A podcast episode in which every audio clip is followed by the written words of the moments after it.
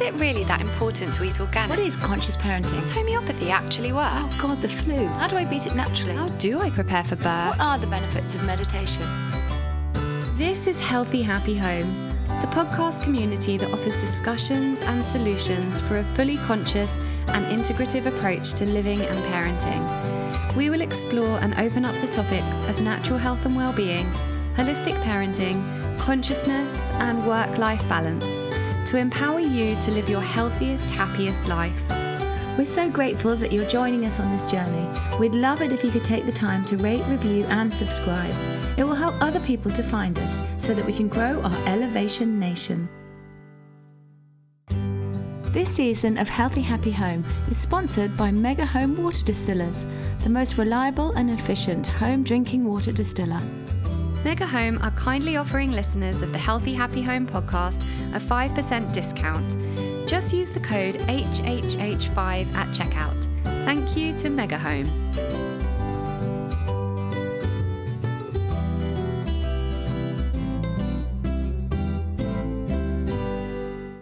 Looking for a wellness break in the UK? Well, you're in the right place. At Retreat Life, we take small groups on exclusive escapes to focus on well-being, fitness, and health.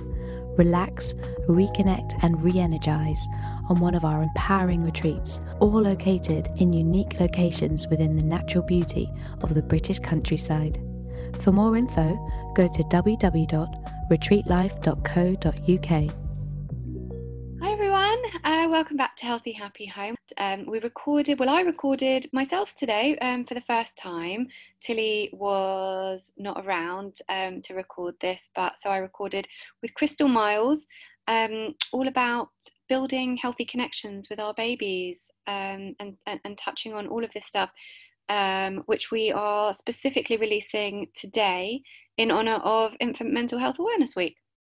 Yes, great. It sounds so brilliant. You did such a great job, and and great that you know her already. And she she's married to Dominic, who did the forest does the forest school, isn't she? So yeah, we had Dominic on episode Mm-hmm. four, um, and we'd wanted to get her in ever since because she's got so much knowledge. She's one of these people, like an eternal student, always studying, always learning more, doing more courses. So she's a hypnobirther and a doula and a lactation consultant and infant massage, like everything to do with babies and learning about, you know, babies' emotional and physical needs. So it's just Yeah. super interesting. it was great. It's great as well to hear all the kind of up to date, um, you know, knowledge and theories on why babies really it really is important what happens to them in those first few hours, first few days, first few weeks. You know, leaving them leaving them on their own, crying is really hopefully a thing of the past, isn't it? So that's I hope so. I mean, we did touch on the cry it out method, and there are lots of people still who are big fans of it um, for the very reason that it does, you know, babies are more likely to sleep and be better sleepers if you leave them for a few days to cry. Um, so we touched on that, and something, a very, very interesting point that Crystal said that really kind of spoke to me was we talk about the mother's mental health and how important that is which neither of us, by the way, were discrediting because you and I are both mothers and we know how important it is. But why is the mother's mental health more important than the baby's mental health? Why aren't they considered equally? So I found that really interesting, and that was something we kind of, you know, opened up and, and delved into and spoke about. Yeah, I mean it's good to good to think about all these things, isn't it? Because people just kind of sit, I guess, because a baby can't talk back or say anything, you know. So you know, it's easy to slightly disregard it, isn't it? But it's Yeah. uh, and also easy to kind of take advice from you know our elders who will say well you know you all turned out fine or la la la la la but actually when we look at all of us and we really delve and we really explore our emotional um you know how we are emotionally our emotional stability our psychological stability we look at it and we go well how fine actually am i? You know? Might Yeah. not have had an awful childhood might have had amazing loving parents but some decisions that we all make as parents might not be necessarily the things that are contributing to the healthiest long-term options for our children. So you know that was a definite that was definitely an interesting takeaway from this episode for me and i think a lot of people might you know question decisions that they might be making now and and re evaluate yeah like what where those decisions have come from and it's kind of like your conditioning and your programming and it was like like we were saying before if you if you had a baby and no one ever told you anything about looking after children or child rearing or you know how would you you would just so naturally pick it up if it cried hold it all the time. You know you wouldn't you wouldn't even question that would you? So it's funny that it's it's yeah we kind of inherit these kind of parenting right. that was that was definitely one of the again, probably those two things were the biggest takeaways from the episode when Crystal said, you know, if I can't remember if it was Crystal or me that said it actually, but one of us said, you know, I wonder if no one, if we'd never read a book or no one had ever given us advice, mm, yeah, or anything like that, and we were just given this baby, and we'd done it all kind of, we went along with our bodies and not not by doctors or books or anything else. If a baby cried, or you know, all the other things that we question because we read books about it or take advice, what would we do? Probably we would just follow our instincts, and our instincts might lead us to different outcomes to what we actually do based on this advice. Yeah, yeah. We're all having to get rid of some of our programming, aren't we? As we as as you get older, you're kind of getting rid of some of the conditioning. Keep the good bits and get rid of the bits that don't serve you, I suppose. I and you and I talk about that quite a lot in all aspects of our lives, don't we? Recently, yeah. we've really been delving into that and talking about yeah. conditioning and how it affects our behaviors and, and the decisions we make in all aspects of life. So yeah. I just we, always think it's good to question because just because we've always done something or we've always been taught something doesn't make it right. Yeah, yeah, no, it was really good. You did a great job. Yeah. Everyone's going to enjoy it as well. It's very full of information. So let's get on with the show, hey? Yeah, enjoy. Enjoy. Crystal Miles originally trained as a nutritional therapist specialising in preconception and fertility health. After giving birth to her first child in 2010, she followed a further interest in all things birth and baby. A self confessed course junkie, Crystal went on to train in hypnobirthing, lactation, baby massage and baby yoga, three step rewind, as a doula, and she is currently studying child psychology. Crystal now trains student instructors on behalf of the International Association of Infant Massage and holds a special interest in attachment theory and infant mental health. She lives in Hertfordshire with her husband Dominic Miles, who we interviewed in episode four, and their two children, where they run a forest school. So, hi. Hi. Hi, thanks so much for being here. Thank you for having me. Thank you for that lovely introduction. Ah, and in this very strange um, way of meeting that we've now, that is now normal for us. I don't think we should call it that. I'm, I'm finding um, the idea of the new normal. I don't know. I don't think this should, this is normal, and I don't think it should be normal. You're very right. That's a good point. Yeah, yeah. just hearing that term, and it doesn't sit well with me that, that it's normal that we don't connect as humans. So it's That's a, a really good point. So the temporary accepted norm. Yeah. anyway, we have been talking about you and I doing this for a while. Um, I've wanted you to come on the show for a while because um, I love everything you do and everything you speak about. Um, and we decided that we would do this show in the lead up to Infant Mental Health Awareness Week. Um, so that's on the 7th of June, isn't it? Yep, that's right. Yep, which is will be this coming week when we release this. Um, so talk to us about what infant massage actually is, because like hypnobirthing, the name is a bit misleading, a bit ambiguous, um, and potentially even a bit marginalising. So talk us through what it actually is. Okay, um, so infant massage um, is a communication with your baby. So IAIM, the association that I work for, certainly are very much based around um, bonding and communicating with our babies and our children. Um, so we don't see infant massage as a therapy, which um, some providers do. There are lots of therapeutic benefits, but actually it's about getting to know your baby, getting to understand their language, so their verbal language, but also their non-verbal language, uh, we call it their cues, so what they're telling us with their body language, and really kind of an experience to get to know them and to use nurturing touch, which we know is so important for their development in general, but specifically their brain development. One of the most important things is that we do not massage any babies.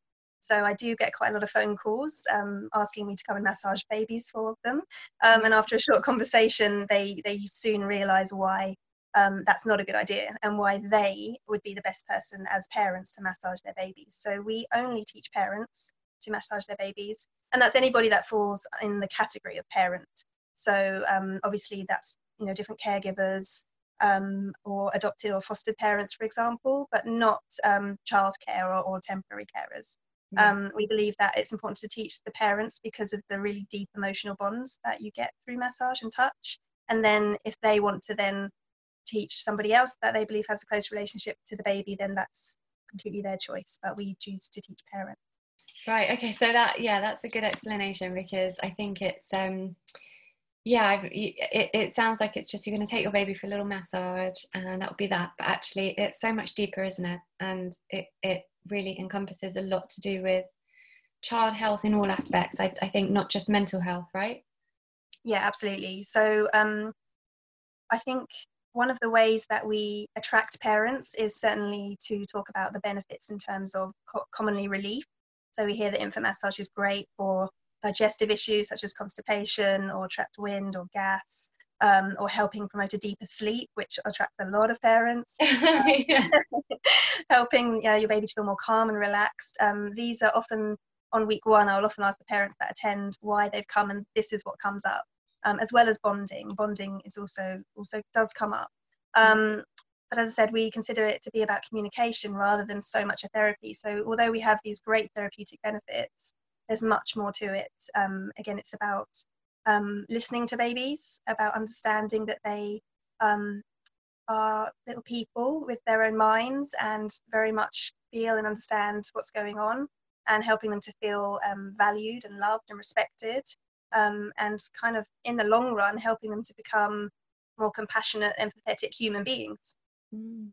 So, is it something that helps um, that encourages this understanding between the parent and the baby in terms of listening to them because you, you said you know learning how to listen to them and reading their cues. Yeah absolutely. I often think that's quite a light bulb moment as well and it, and it certainly was for me when i when i first um, went in for infant massage with my son not knowing too much about it but actually um, learning what we call their yes and their no cues i think is really important. Um, one of the examples that i give with this is sometimes we do things to our babies as their parent um, as a way of looking after them, um, but we do it often unconsciously. So we might just take their clothes off or change a nappy or go behind them with a tissue and blow their nose without really actually explaining to them what we're doing. So a lot of it is actually about um, respecting our babies and understanding that you know it's important to, to discuss with them what's going on and what's happening to them and permission and consent is a big part of that as well. So we never massage a baby without going through what we call our ritual of permission. So we start every massage the same way. So they learn um, what we're asking and they give us a chance with those cues so that their language, their verbal or non-verbal language to say yes or no. And they can, they can absolutely tell us so much um, if we learn how to listen to them and we understand that. So a huge part of our program uh, whenever I'm talking about the benefits of infant massage, it very rarely talks about the strokes and the massage itself, actually, because that's almost um, the tool that we're using for these much deeper um, connections and bonds and everything that's going on developmentally behind the massage.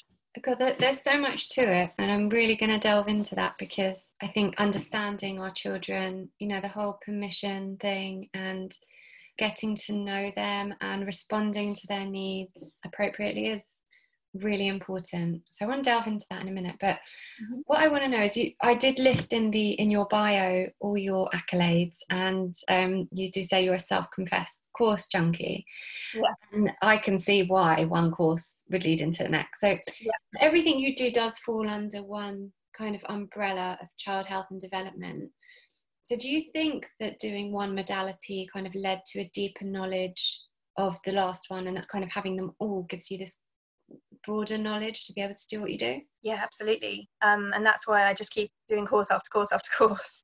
Um, it started for me with um, with um, actually breastfeeding peer support was the first thing I did. I was just I'd had my first baby and I was going to a breastfeeding uh, cafe just um, socially actually because we, we were lucky we had a, a, good start with breastfeeding we got some good support but I wanted to meet mums. I was a new mum um, and I didn't know any other mums. I didn't do NCT or any of these things that you know helps you get your mummy tribe. So I went along to a breastfeeding cafe to socialise, um, and you know we, I went for months and, and made some wonderful friendships. And soon the organisers basically were looking for more people who to become the peer supporters. So they were doing um, a training for volunteers. So it kind of started there where I just um, went along with the training with my baby and I learnt how to support other mums with, with kind of quite general, um, the, the less complicated side of peer support. So just positioning and attachment and reassurance and kind of just assisting them with breastfeeding basically. Mm. Um, and that in itself developed once I trained with them, actually ended up getting a paid position with a different borough and then getting trained further and further up to kind of lactation consultant um, standard, although I, I, didn't do the exam, so I'm not a lactation consultant. Right. Um, just because I was going down other avenues really, um, and some, some, complications in some of the uh, um, requirements that they like. Um, you need to have a, a, health background, and my degree in nutrition, I did nutritional therapy, um, which I studied for four years for, but they only accepted nutritionists or dietitians, so I can. Oh God!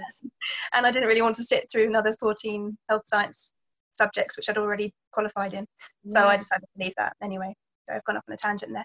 Um, so yes, so first of all, it was um, it was breastfeeding training, and then I did a baby massage course um, with my son. As I said, when he was about three months old, uh, so kind of around the same time, and I just loved it.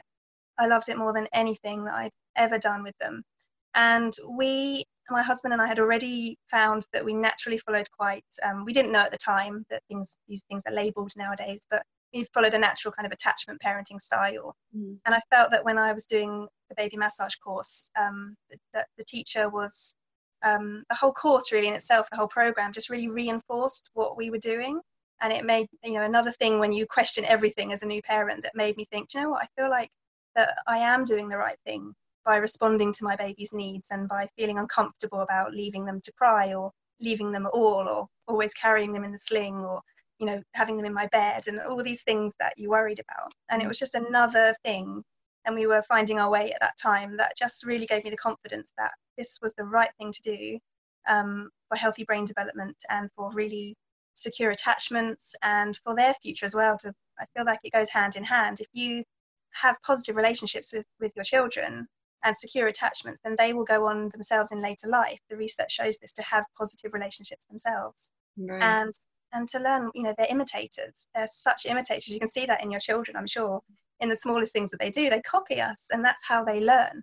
So if we are responding to their needs and showing them empathy and respect and showing them that they're valued by responding to their cues, not saying, oh, they need to cry, let's leave them.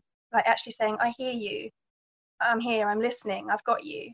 Mm. You know, in turn, you know, that's gonna make them turn into compassionate adults who who do the same thing and have better relationships and are just kinder, which our, our society just needs that.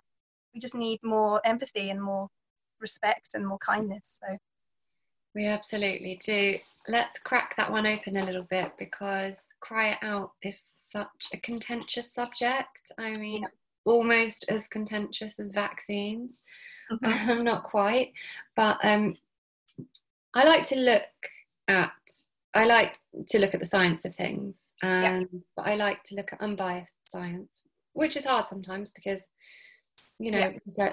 there's so many variants, and I find that most scientific studies don't actually take into account all the variants. So even top research studies aren't always um, necessarily correct, in my opinion. Um, but there was a new study recently and was all over the media, which prompted the headlines such as Leaving babies to cry it out does not affect their behaviour in later life, mm. which angered me somewhat because yep. lots of people on Facebook were sharing it like, see, I was right all along. And I got a bit annoyed because I thought, there's something doesn't sit right with this. So I looked at the study myself uh, it's a study carried out by the University of Warwick. Um, and so many variants haven't been taken into account. So the first one was that the heading says that it won't behave, it won't affect behaviour in later life, but they only followed the babies to 18 months old. So when they're referring to later life, they haven't actually stated that they're referring to later than one month old or zero. Um, and when they said they followed how, so in when they talk about later life, they were talking about how they followed how attached to the mother the baby was, saying that if the babies were still attached to the mother and had a good bond, then the cry it out didn't affect them. It didn't take nuance into account at all in regards to having our emotional needs met by our caregivers. and how it impacts our emotional stability in adulthood. And I am a big believer, and I think maybe instinctively, forget all the studies, but I do think looking around us, we were from the generation of, you know, cry out, and the kind of the generation just after us was the whole Gina Ford generation. Yeah. I've never, there's never been more um, teenage um, anxiety before. So, you know, again, it begs the question of when people say, but they're fine. Well, what are the things that contributed to all this teenage angst and anxiety and depression? This could be one of those things. Okay, yeah, I have two things to say about it. So one of them will be more sciencey because I too love the science, um, and I read that study and came to very much the same conclusions you did. But before we do that, I kind of wanted to touch on exactly that. We are so we're living in a time where everything needs to be justified yeah by science and everything needs to be put in this little box mm-hmm. um, you know that needs to be ticked and on a really basic level uh, looking at a study like that what how does that infant feel in that moment yeah in that exact moment where that baby is crying they are communicating a need quite simply that is why babies cry they are telling you that they have a need that they cannot meet themselves and they are looking to be soothed. So, whatever that means when they're an adult, or whatever it means for their mental health, or whatever it means when you look at all these studies, what does it mean in that moment? I mean, as adults, we, you know, we, we, want to be comforted or soothed if we have somebody we love near us and we're upset. Um, or you could say the same about the co-sleeping argument, couldn't you? You know, we like to have comfort. We like to, to you know we're mammals we like to be close to other people and actually you know scientifically it's shown that we are carry mammals we babies want to be with us all the time they want to be in arms or they want to be held close um, the majority of the time because skin to skin is calming and soothing and we and we know that we need to look at somebody like Nils Bergman who whose um, research is fantastic mostly on premature babies but he, he delves into skin to skin a lot and What's his research Neil, Nils Bergman. He's a okay. South African um, neuroscientist and pediatrician, I think. Mm. Um, but he he's amazing, and he, he does a lot of work with kangaroo care and wanting to kind of abolish incubators, really, mm. um, suggesting that babies undoubtedly there's no question to his research being being accurate that if babies are in skin to skin contact, they are um, they are soothed, they are calmer, their temperature regulates, their heart rate regulates, um, you know, everything, all their stats, particularly with these premature babies that he did most of his research on, improved drastically. You know, we know that human connection is soothing and calming. And yeah, in that exact moment of that baby being upset, why do we need science to tell us how they're going to feel about that when they're older? Why would we not comfort and soothe our children when they have a need? so right. Like, why do we? This is the thing, you know, I feel like people are needing it to be justified you know if they want to do something a certain way like they want to do cry out because they've been told by their mums or whoever it is you need to let the baby cry so that they sleep better yeah and then they do it and maybe they feel guilty so maybe having this study makes them feel less guilty i don't i mean yeah don't I, know, when we follow our instincts or i don't know any mother whose instinct if she was if no information had ever been told to her, and no one had ever told her how to parent her child, no one, she'd never heard a bit of advice. I wonder if there would be any mother that would consciously be okay with letting their baby cry. Yeah, absolutely. And um, I agree. I, have never met a parent who said that they feel really really confident and happy to do it. I think that you know I understand, I, you know, and empathise with parents who who feel they need to go down that path and get to a point where they feel that that's their only choice, or they are impacted by the huge pressure from society about what babies, you know, should be doing or how parenting should look. And, you know, there's so many misconceptions and um, I mean, the idea behind what babies can do and achieve is so unrealistic. One, mm. of, one of my favorite sayings that I've heard actually is the only thing that needs to change around our um, around infant sleep is our own adult expectations of it. Yeah. We just we, it is know, hard though. Listen, it's, it's hard. Okay, hard. I've, I've got kids. You know, my kids are notoriously bad sleepers. Um, thankfully, my little one is finally sleeping through the night she still wakes up at five. And listen, it's not easy, you know, when you're exhausted and you have to manage and juggle everything and work and like it's exhausting, you know, it is it, like we can take away all these expectations and you know when she's crying at five in the morning i just want to be like oh you know just let her cry you know because i'm knackered but yeah. i can't i just can't do it no absolutely. And um, you know it's because we're not supposed to be living how we live now. We parents don't get the support that they need. Yes exactly. there that there were four adults on every child. Mm. you know, that, mm. that's how it should be when we lived with our extended families or with you know going way way back with tribes. Like we're not supposed to live mentality. in such a secular way that it makes it, it impossible. So I, I completely empathize and understand why parents feel that they need to to do something.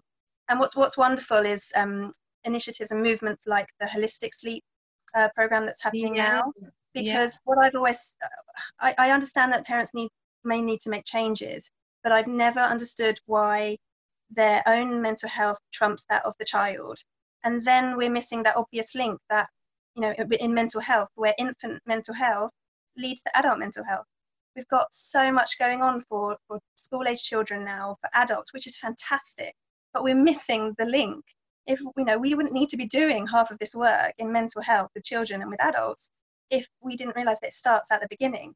So going back to the science part of, of this of uh, the topic i mean it's the first two years of life uh, so it's three years isn't it? It's approximately 1001 days i think they say the critical 1001 days they're the most crucial for brain development. Um, something like 80% of the brain cells that we ever have um, are manufactured during that time. Wow. so it's huge this period of brain development. And they say every second there's um, a million connections being made in the brain. Wow.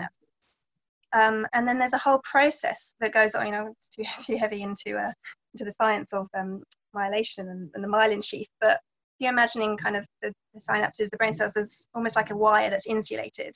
And that's they they're not insulated when when babies are first born and that insulation has to take place and that makes messages to the brain faster and more effective. And, um, but by stimulation, by responding to babies um, lovingly, preferably, and, and, you know seeing to their needs, um, that myelation process is quickened and it and it might have skipped a bit. I'm going to science that I don't. I'm rubbish at explaining. Um, no, it's good. It's you know it, it it it does explain it, and I think just knowing at all that this does affect the brain in an actual physical way. Yeah. What's happening with, with the connections that are being made, those kind of million connections every second, um, is that those connections that aren't being made are, are closed off basically and, and they die. So you've got all these brain cells and all these connections that are being made constantly at that age. If they're not being used, then they're closed off and then they die. And those that are used and are used often are reinforced. So those positive messages, if babies are getting them, are reinforced. So that's leading to the, a more kind of healthy brain development. Wow. So I remember growing up watching um, on the news because the news was on far too much in my house when I was growing up. Those poor Romanian children in the 90s, and um, I remember seeing them. Those images will never leave my mind. I don't think they absolutely haunted me and traumatized me. Yeah of these babies all in these big cots, all just alone with flies on them, crying. And then there was a documentary done on it recently of how they ended up, and um, it followed one guy in particular, and he just spoke about um, what it was like, and that all the children would rock back and forth all the time because yeah. it's a, a child's. I, I'm not going to explain it properly, but how they they're expecting to be as as baby you know animals were expecting to have touch and from, from the mother or from the caregiver and they don't. So their way of kind of mitigating that is by rocking back and forth. Yeah. And it it's haunting. And then they did studies on the brains of these children and short, showed that it, it showed that their brain cells were impacted greatly because of it. Yeah absolutely. Well, well they're the lucky ones that survive as well. So um, if you go further back in history um, nearer the kind of sort of the 18th century, I think it was, there were um, the 18th, no, good centuries, the 1800s, sorry, the beginning of the 1800s, they were saying that um, these kind of orphanages or foundling hospitals um, they close to 100% of the infants would die. They mm. were they were looked they were technically looked after. They were fed. They were watered, and their medical needs were met. But they had um, no interaction, no mm. touch, and no love, and they all died. They died because they had a lack of touch. You know, touch is vital for our being. It's as vital I think it's Frederick Leboyer who says as vital as, as vitamins and, and minerals to the infant. you know, we need touch to survive. Um, it's a study with monkeys, and they take the these babies were orphaned or were taken away from them. I think they were orphaned. Um, it's a bit controversial this study. Lots of people don't like it because of the cruelty of it. Um, but these basically these infants were given two options. There was kind of an um, a pretend mum who wasn't real but was like a, a, a cloth um, with a feeding device um, which had nothing and then there was one like a wire with a feeding device that didn't have the kind of soft cloth. Um, and despite the the one that they could get food and water from um, would be able to keep them alive, they all went to the cloth one. They all went to cling um, close to the, the, the kind of pretend mum because mm. that's what they wanted. That's our innate desire to have a primary caregiver and to be loved. You know, we all have that in, instinct inside us when we're born. We all have this instinct to you know, for a secure attachment from a primary caregiver. So we we look for that, we want that, and we know we can see in kind of more sad cases where perhaps um, parenting isn't ideal or, or children are neglected, that those children still so desperately seek that love and want that love and, and kind of you know it's kind of sad isn't it to, to watch or, or to see or to hear about when they just still yeah. think going to get that love from their parents. But. I know. I find it interesting when we were talking, you know, because I do talk about this a lot about the village mentality because we touched on that a bit. And it's like, you know, what you were saying that we, our modern lives need us to do certain things and react in certain ways. So, I mean, where does it end? Because our modern lives need us to be so different to our animalistic state or what an infant's animalistic state requires, that we are, I mean, it's actually quite frightening because so we don't have the support from the other four caregivers. Usually, yeah. you know, very rarely people actually have any support anymore unless they have paid support at home, which just isn't the same. You know, if you're fortunate enough to have that, amazing, but it, it's not the same as having your mother come over and your sisters and your, you know, to help you look after your baby. Yeah. Um, but the fact that because of our modern lives, we have to get up and go to work. So the baby has to sleep because I have to do that. Yeah. It's just, it's worrying, isn't it? Because we are in that life. We do have to get up and go to work. How can we make this work? You know? Yeah. And we, and we have, there's an element of, of evolution there. You know, we have to evolve. Yeah. Um, to, a to a point because we do live differently now. Um, what the research shows is that so long as there is um, a good enough caregiver, uh, and you can kind of decide what, what that definition means, but you know, a good mm-hmm. enough caregiver, you know, as in perhaps children aren't being abused or neglected, um, and they're getting some form of love and, and touch and connection, um, mm. then then they'll be okay. And we are as humans. Sorry. No, you carry on. Sorry I so that as humans we are um, extremely resilient. Um, so I think it always kind of comes back to that initial kind of primary caregiver or that bond uh, mm-hmm. or secure attachments. But we are extremely resilient. So children that don't have that, for example, or um, I love my my passion really is working with families who've maybe had a delayed or a difficult start, mm-hmm. um, whether that's you know due to illness or separation. Um, and we're not like animals. You know, if you take a, a puppy away and you you know the, the mum will reject it, they won't take it back we um, are extremely resilient as humans and it's never too late to bond it's a process um, and there are so many wonderful ways this is why i love infant massage so much because it ticks every single element of bonding in that in the, just that one activity that helps with bonding it helps with attachment it helps with brain development that helps with nurturing touch there's so much to it and it can all be just through this kind of simple activity where you know you could just be really saying to a parent hey come and do this. It's great for your constipation. but you're getting all this extra, you know, without even knowing about it. But we do know that it does affect, you know, we are resilient. Humans are resilient, like you say. Um, we're resilient, but these things can affect us later in life um, in all manner of ways. So what way what how does that show up later in life um i think it's quite a lot to do with our own relationships that's a big one mm. um you know we know if, if children have positive relationships as they're as they're growing and, and as i said earlier if they're kind of shown um, what a healthy relationship is what healthy touch is what consent is um, then they you know have better relationships themselves. There's also the ability to um, relax and um, regulate your own stress responses. Mm-hmm. so in particular in particular with massage again that's that's a huge part um, when you massage um, not just the baby but also you as the adult. You have a reduction in cortisol in that stress hormone in your body um, and you get huge peaks of oxytocin, dopamine, endorphins, all those wonderful feel good hormones mm. that help you feel calm and relaxed. And um, with babies, if we respond um, and parent responsively and see to their needs and respond to their cues, um, then they learn that they don't need to kind of work up into that stress response. They learn how to self regulate as well. And um, the ability to kind of calm themselves, you know, actually, you know, that not to be confused with this myth of, of self-soothing or anything like yeah. that. It's just about kind of as they get older and you know realizing basically that if I'm overwhelmed or stressed, that I can soothe that and that can be soothed. Mm. So the the the kind of um, countering argument that comes up a lot of time is babies need sleep and when they get enough sleep they're healthier and they're happier so if you let them and i agree babies need sleep and i need sleep. But if you you know how does that argument work? Because uh, most of my you know people that i know who did cry it out their babies sleep. That's it right? And you know as far as they're aware their babies wake up in the morning happy and they're fine. My babies don't sleep.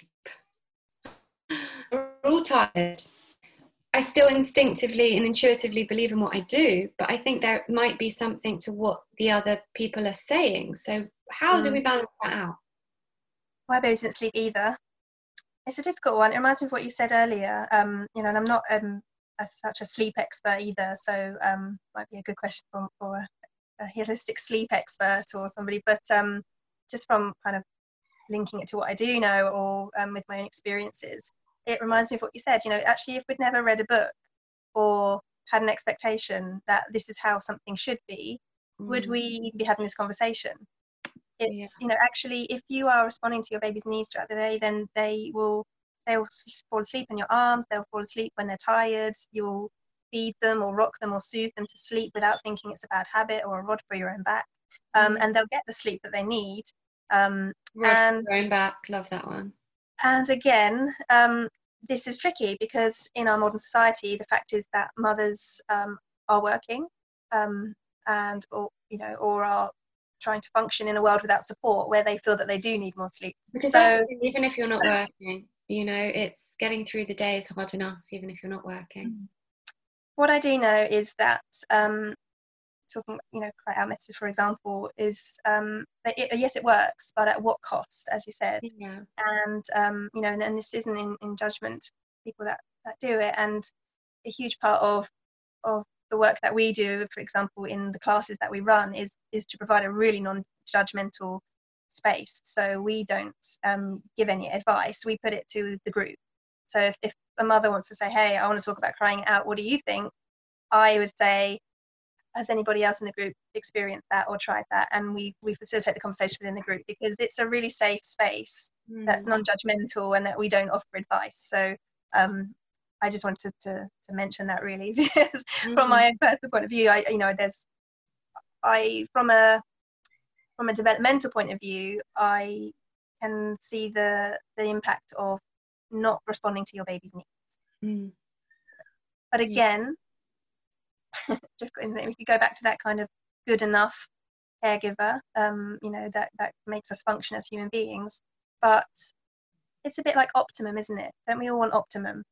And we know that the, the optimum is um, a baby whose need whose whose needs are met, um, who is responded to, who can have, um, you know, their their brains will develop and they will feel um, more confident and independent and have more self esteem Um, and you know there are so many wonderful benefits to responding to your baby's needs that make them um, you know these secure attachments are, are a great foundation for their whole life and whole, yeah. whole mental health. So again you know i'm not saying that we shouldn't do those things um, but there is absolutely a way to do it that um, not detrimental. So why why not take that option? And i think that's a lovely evolution that's happening in, in the sleep world not everywhere yeah, coming I through agree. that we can still um, do sleep support which is a much nicer uh, my nicer word than sleep training um, we can still do sleep support and and help babies to achieve a better sleep pattern and help parents feel you know supported without it being at the detriment to what the baby's needs are Yeah, because I like what you said before about why should the parents' mental health trump the baby's mental health? Mm, You know, it's like uh, in birth, all anyone says is, uh, you know, a healthy baby is all that matters. And our community will say, but, you know, the mother matters as well. The healthy baby isn't all that matters. Yeah.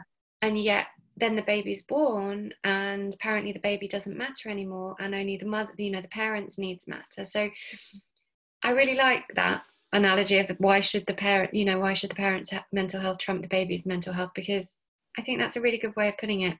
We do need to be so, you know, aware of our baby's needs and their emotional needs and how the decisions we make now will set them up for later in life. Yeah. And we do obviously need to be stable caregivers who, you know, are mentally well and physically well. Um, and so we do have to find ways to manage it. But I absolutely believe that our mental health shouldn't trump the baby's mental health. We're all as important as each other.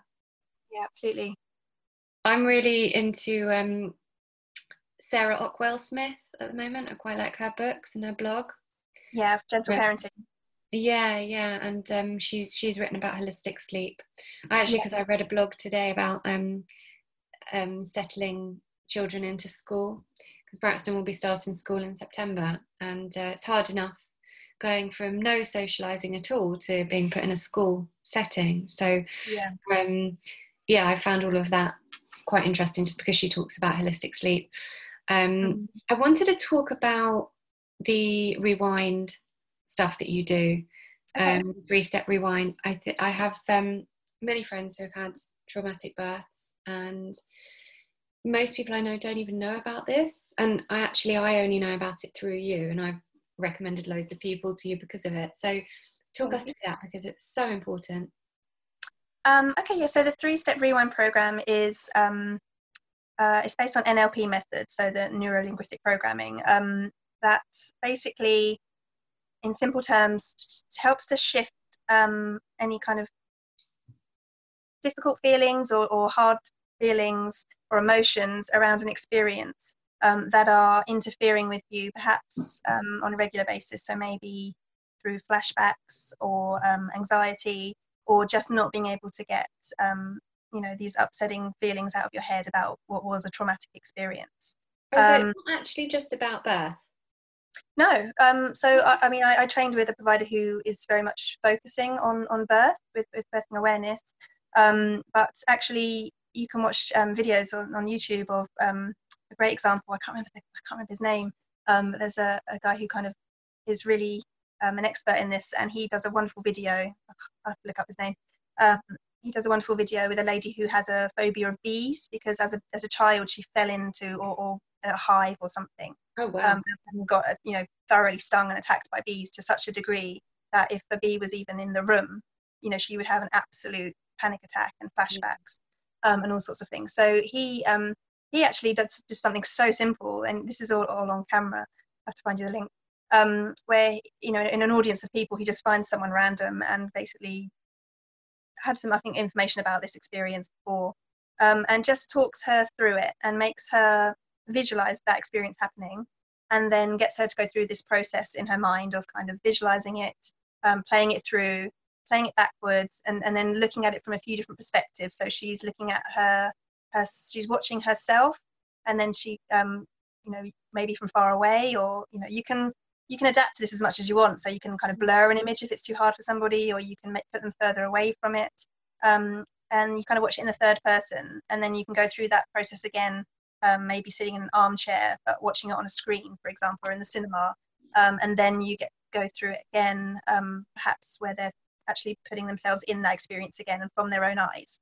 So you go through this process, and you each time you're rewinding it. So you're playing it backwards, and and um, it's a really simple process, um, but somehow it just shifts these patterns in the brain that reorganize how you're storing this um, this trauma or these heavy feelings, and it kind of files it somewhere else in the brain, if you like, in simple terms. So instead of it causing, you know, lots of daily anxiety or flashbacks or making you feel really upset about it, it's still there. You're never going to forget. It's not like it's going to wipe the memory of what happened, but mm. it helps you just just deal with it. Um, I did it myself as part of my training, um, and I had a really traumatic experience between my two children because we, we, lost a baby in the middle, um, and it was a really traumatic birth, and um, and it was so triggering. And to there were songs I couldn't listen to, you know, memory boxes that I couldn't open, and um, just to talk about it, just to have this conversation right now, I would just I wouldn't be able to have it. Um, and and when I went through this process, which is done by relaxation, so in for basically it's done almost like a hypnobirthing script, where somebody is listening to a, a relaxation that I would read, um, and they're present for it. So we're kind of interacting, but they're visualizing. Um, you don't you can talk about the experience as well as part of the first session, but it's not essential. So if people really can't talk about it, it doesn't matter so long as they can recall it and think about it. Um, and then we basically um, go through this lovely relaxation, um, and and that's it. And it's it's it's, it's almost magic how it works. Um, but we we score some. For example, when we have that first conversation, I might say, well, you know, can you rate the level of um, intensity of that feeling? You know, when you when you tr- think of that memory, how intense is that feeling that you're struggling with? And you know, mine was like a nine or a ten. You know, it was pretty traumatic. Yeah. Um, I struggled to choke up just thinking about it you know and then after the the um, process you get scored again and um, I said what what's your score now and I, I honestly just couldn't I couldn't answer at first and then when I did I was like one wow two. And I and I just didn't understand it at the time and because I'm me I, I wanted to really push it so when I got home I did it. I played all the triggers. I played the songs I couldn't listen to. I w- went through my memory box. I looked at photos. Um, and really punished yourself. I just really wanted to know if it. I was like, if I'm going to do this, I need to know it works. Um, and I and I to this day to have this conversation, I just think, wow, actually, I um, you know, somebody would have to tell you more in depth about exactly what what processes are happening in your brain for this to work.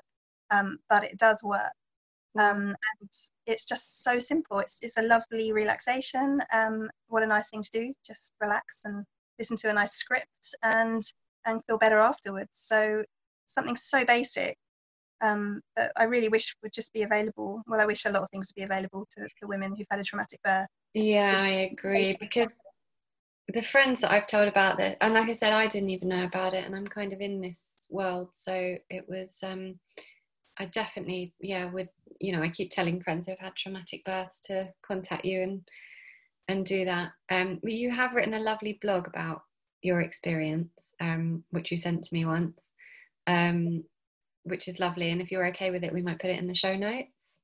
Yeah, absolutely. Um, shared, then then go ahead. Yeah, it was um, really brought tears to my eye and was very nice to, not nice. It was um, good to be able to share in your journey and understand it. I think it's mm. I hmm. think these stories need to be shared. It's important for these stories to be shared. Yeah, absolutely.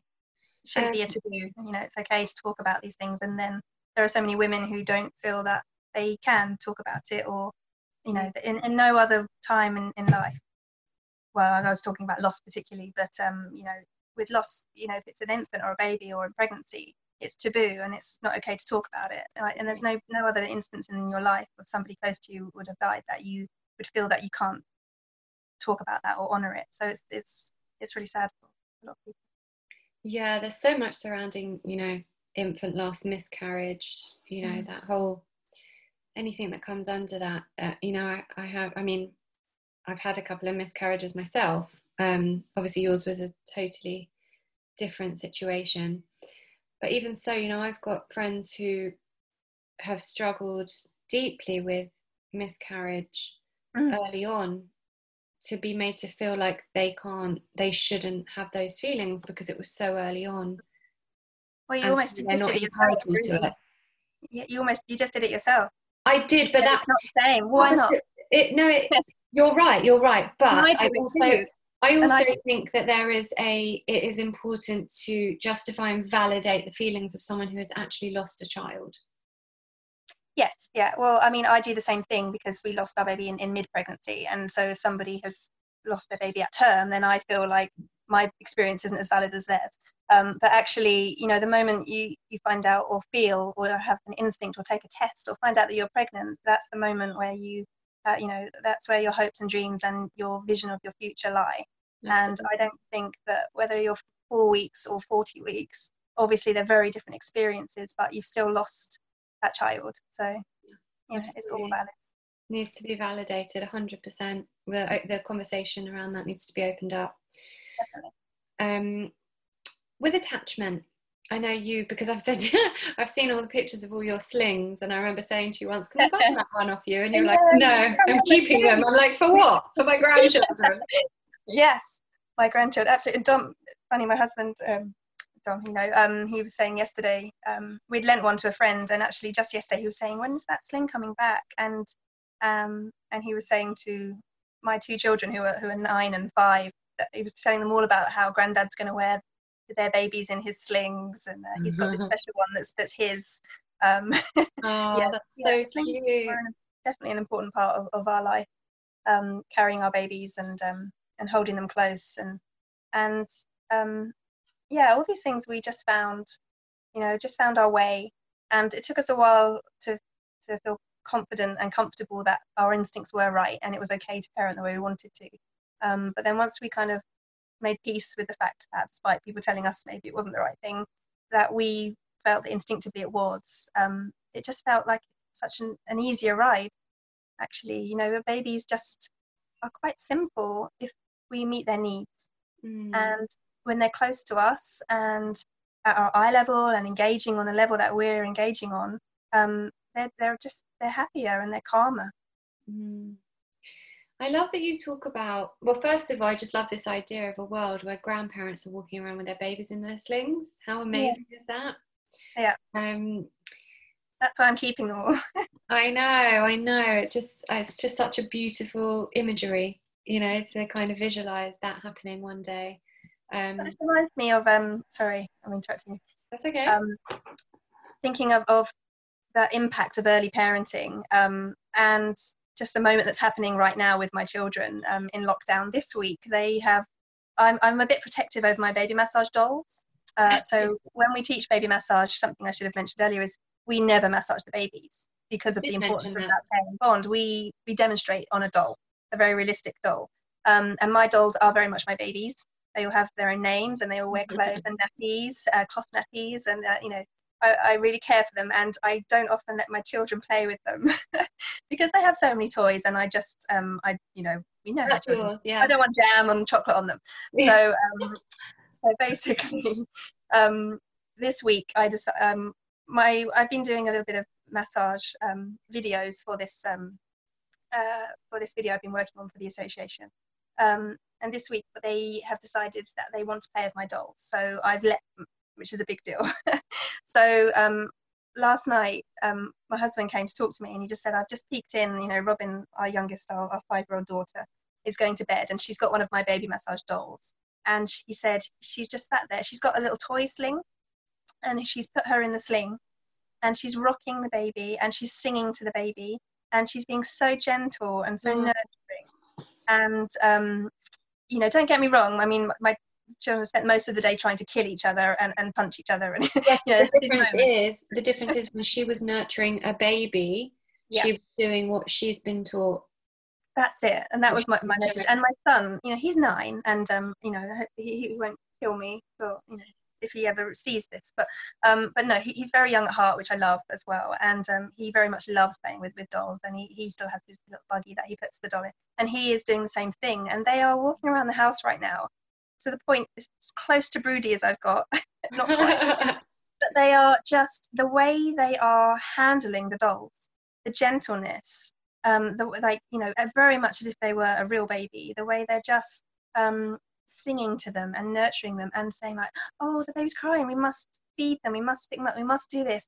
And mm. it just gives me this little moment um, of you know, they say that children learn most of their parenting skills in the first three years. Wow. Which I think is amazing. Um, and it goes back to this brain development, you know, this time where, you know, most brain development other than in the womb that's going to happen is these early years. And they are taking it all in and they are learning so much. Um, and it just, just this moment watching them playing with, with these babies and seeing how nurturing they were. And today my daughter said, tonight, mummy, before bed, can, can you show me how to baby massage? Um, my Aria, the dolly that she's got. Because I'd like to give her a massage. but yesterday, um, sorry, the day before, sorry, I'm, I'm, on Wednesday I had a, a Zoom call with um, Vimala McClure, and oh. she is the founder of um, the International Association of Infant Massage, who I train with, and she was a visionary, and it was just amazing to talk to her. Um, basically, attachment theory was so young and um, so new when she basically she's accredited with bringing infant massage to the West. Mm. Um, so she was traveling in India in the 70s, working in orphanages, um, and brought this program over to America, and you know that was the start basically of infant massage coming over to the West, along with Frederick Leboyer, who was doing something similar and writing amazing books about massage and with pictures. Um, but I asked her, you know, as she was a visionary at the time, there was no research. There was, you know, the, the Touch Institute research was only just coming out um, and attachment theory in itself was so young. I was like, you know, how did you know? Like, what was it that you know made you think that this was something so special and you should kind of bring this? You know, her vision was to kind of have everybody in the world do it because she saw that it was such a fantastic way to bond, that it would make you know better human beings. Mm. And she said, um, I used to just watch the children in the orphanage and the older girls in particular. Um, and she just said the children would just walk around constantly touching each other, constantly hand in hand. You know, it, it was such a kind of touchy feely community. And she said, and they were just so loving and so kind and so empathetic and sympathetic to each other. Um, and she said it was just like nothing she'd ever seen. Oh, it's just and, heartbreaking. I know. But this was a time, you know, really in the West where we were doing the opposite. Mm-hmm. We had pediatricians, we had you know people putting out books, experts saying that we should not give our babies eye contact. Yeah, you yeah. you should not. You should you know give them a pat on the head at night if you feel that is appropriate. Um, don't look at them in the eye. Don't give them any physical contact. You know, we had a very much a time where actually it's not that long since we even you know accepted that babies feel pain. We just think babies are this property, if you like, that we just do things to and um, and it's just, you know, neuroscience and, you know, all the research and evidence shows us the opposite. Well, so, we're learning so much more about neuroscience now and neuroplasticity and um, how our thoughts impact our behaviors. And so I think, you know, it is a it is an exciting time, and we are seeing, you know, even in the well-being movement, um, you know, there's an increase in breastfeeding now. I think people are kind of the Gina Ford, um, that that sort of era were just these, you know, poor women. I feel sorry for them. They were led to believe that this was what they had to do for their babies. Yeah. And I know a lot of women. I have a lot of friends um, who are a, a, bit older than me, and um, all followed that, and they they can't believe they did it now. Um, but I think we're coming back to ourselves. We're we're really seeing that we have to follow our intuition with our children and with our health and with everything that comes with it. And i'm you know we're really seeing that and i'm enjoying watching that unfold because this kind of new generation is has got a lot to teach i think. I really hope so because i think we've also what we have sometimes is a generational um what's the term that's used oh, it didn't do us any harm. Oh, yeah, yeah, yeah, yeah. But yes, and there is a lot of that, and I get that from family around me. Um, mm-hmm. And then, then my answer is always, well, let's observe what fine actually means. Let's look at us all and see how fine we all actually are. and see how much more fine we could be yeah. given the opportunity. Exactly, optimum. And often it's with a subject that um, it's being said about and it's defended. Let's say it's slacking, for example, you know, hitting your children. Oh, let's mm. not go mm. there today, but um, but as an example, you know, oh, it didn't do us any harm. Well, you did because you're defending it. It didn't yeah. do you any harm. Yeah, it did because you're saying that it's okay and that cycle will probably continue and you may hit your children. Um, so it did do a lot of harm. We find so much within ourselves when we, you know, I'm doing a lot of, I, I actually, I do this course, this workshop, I don't know if you've heard of it, called To Be Magnetic um, by Lacy Phillips.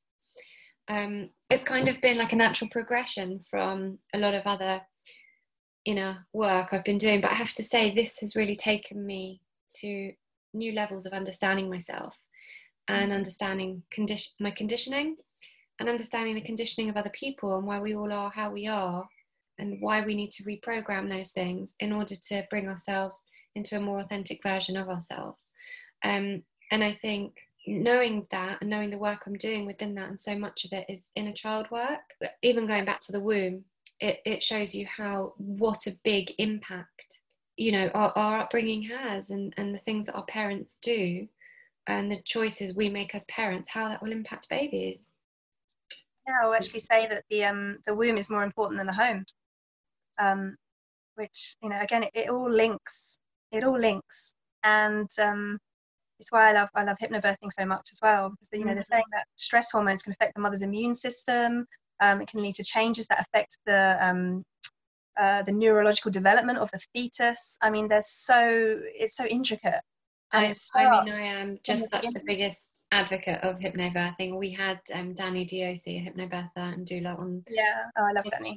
She's brilliant, and um, yeah, I'm I'm so into that. I just you know, there's so we we just know that the way we respond in pregnancy and in birth will impact us and our babies. So again, it always comes down to it. It's just funny because with every episode that we do, the end takeaway message is always take it into our own hands, you know, take responsibility ourselves. So whether that's for our healthcare, our birth plan, um, you know, our children's mental health, whatever it may be, it, you know, our children's education, take it into our own hands and, and do what feels right intuitively. Yeah. But kind of leading on to that, and I kind of we'll finish on this you know, right now we're living through a very difficult time. And I personally put a lot of pressure on myself to do it right. And, you know, Tilly, for example, is a great, she's a great example of uh, conscious parenting instinctively. Like you say, you and Dom didn't read any books, you didn't have any guidance on it. It just came very naturally to you.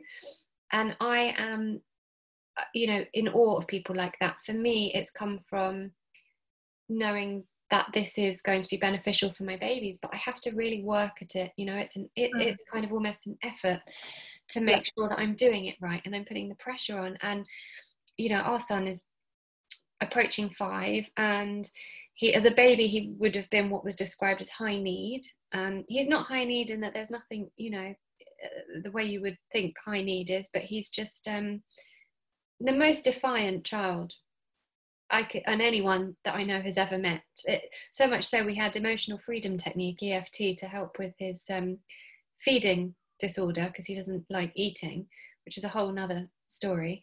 Um, and she's she's a color therapist, and she said he's a red child, um, and very rarely do you get a red fully. You know, children are made up of different colors. Very rarely do you get a child that's fully red and she said he, he, this explains his defiance when you're trying to get him to eat something or asking him to do something. If he does not want to do it he will not do it. And let's forget the food for the moment because that's you know we're in kind of a specific therapy for that but it could be anything.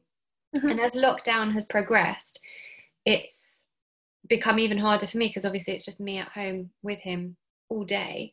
There's no break from me for him and I just wonder if you have any tips in managing a situation like that because, and I wanted to give my personal input into that because I think often people like us who follow certain lifestyles blog about it and post about it, and it seems that it's all so easy for us, but it's not at all. And, you know, so my personal story is I'm in lockdown struggling with maintaining a conscious approach and not shouting and being very calm when I'm faced with an entire day every day of you know resistance? I think um firstly be kind to yourself is the most important message and go gently. No um, the, mum, the mum guilt has reached new levels. Um and also obviously you know the classic don't you know believe that everybody's living sort of some kind of idyllic life. Um we're human and and it's okay it's okay to, to shout sometimes and to lose your patience i mean i absolutely do it myself you know because i feel like you've just put me on a little pedestal there that i'm not on because we're human beings and i think the most important thing firstly i would be really proud to have and i am proud to have defiant children because again that's a real compliment to a secure attachment mm. a child who lives in fear of their parents or mm. consequences mm. or you know behavioral aspects um, isn't going to have that defiance. Yeah. Um, so and I know that, that easy. Him, I know it will serve him really, really well later in life because yeah. he knows himself. He knows who he is. He knows what he wants, and if he doesn't want it, he's not doing it. Uh, but he's compassionate with it as well. So he's yeah. going to be a great leader one day. But absolutely, but parenting a child like that is one of the most yeah. challenging things we could ever do. Yeah, absolutely. And the way I I I think about this is it's it's about how you respond and how you react um, after the incident. Mm. So again, we we're human. So if, if it's not always possible to to remove yourself or to take yourself away or to not just have that outburst because you know we do it and whether it's a product of our own upbringings or, or you know you could you could go deep there or whether it's just that we um, are human i keep saying that um, but how do you it's how you respond after. So when i lose patience with my children which is regularly i might just take a moment to think about that and then i'll go into them and i'll say i'm really sorry that i lost my temper and shouted you about this. This is how i was feeling about it. Do you want to tell me how you were feeling about it? Mm. um, you know and, and i think not every parent in the world would would apologize to their children mm. because they would think you know there are elements of control in parenting yeah. um, and you know and and these again you know that that takes work and and you know on ourselves to to to find a level of parenting where we don't feel that we it's about control yeah i mean it, it happens it slips out you know and often you know we are products of our, our own upbringings or, or, or, how things were done with us and that cycle often continues. And mm. i certainly um, didn't you know have parents who would apologize to me if i was told off. Mm. um, you know and um, so that's that's the way I, I manage personally my feelings on it. If, if i feel like oh do you know what? Today i was just a shouty horrible parent uh, then i might just end the night you know with, with a nice story and a cuddle and i say do you know what? I'm really sorry that i was a bit grumpy today you know as adults you know sometimes I have, we have a bad day yeah. um, and i'm sorry that i probably didn't deal with it very well and you know hope you'll have a better day tomorrow and yeah. tell me how you were feeling about that and also these were my feelings on it and um, and i'm sorry and i love you um, you know and and they're so sweet and they yeah they are that's the thing and then you know I put, I put him to bed and i'm kissing him and i adore him and like I'm singing his lullabies and reading a book, and then he falls asleep, and I'm just, you know, like want to kiss him, and he's just amazing. Mm. And then he wakes up in the morning, and the whole thing starts all over again. And then at night, I do the same thing. You know, you know, I love you, and we'll, you know, even if we get upset with each other, sometimes we still love each other, and all of that. But because at the end of the day, and this is what I like about Sarah Ockwell Smith as well, is she says they might be doing something that annoys you or something that's not right, but they are too young to understand the the consequences. You know, even yeah. teenagers really are too young to understand consequences and to understand why we want things done a certain way. So today he was standing at the sink, pumping out my very expensive DoTerra um, on guard foaming hand wash, and by the time I got there, it was all over the bathroom floor. Yeah and he and he he heard me coming and he went because he knew he wasn't supposed to be doing it. So I'm like, but if you know you're not meant to be doing it, then why are you doing it? You know? And it's just constant, a series of things like that throughout the day that you get to the end of the day and you're like, oh my God, I'm so tired. But yeah. just understanding that they're not doing it to be malicious or to be, it's just children. They're just children. We just have to find ways to manage ourselves within it. And the logical brain doesn't really even kick in till around kind of seven eight years you know there's no, there's often no logic or reason to to certain or to why things are doing or you know and they're learning and we're guiding them so i think just just guiding them as best as we can um, is the answer. But again, it, it, came back to what we were talking about earlier. You know, without lockdown, without this unprecedented, crazy time that we're living through, we um, we still we wouldn't have the support we needed. So now we've multiplied that by by 10 you know yeah. now you can't get out and escape for a coffee or cry with a with a friend or you know go and go out which you know which is what i you know at that age we were just out all the time because it was easier yeah. than, than just struggling with being at home. You know we need that village we need that support.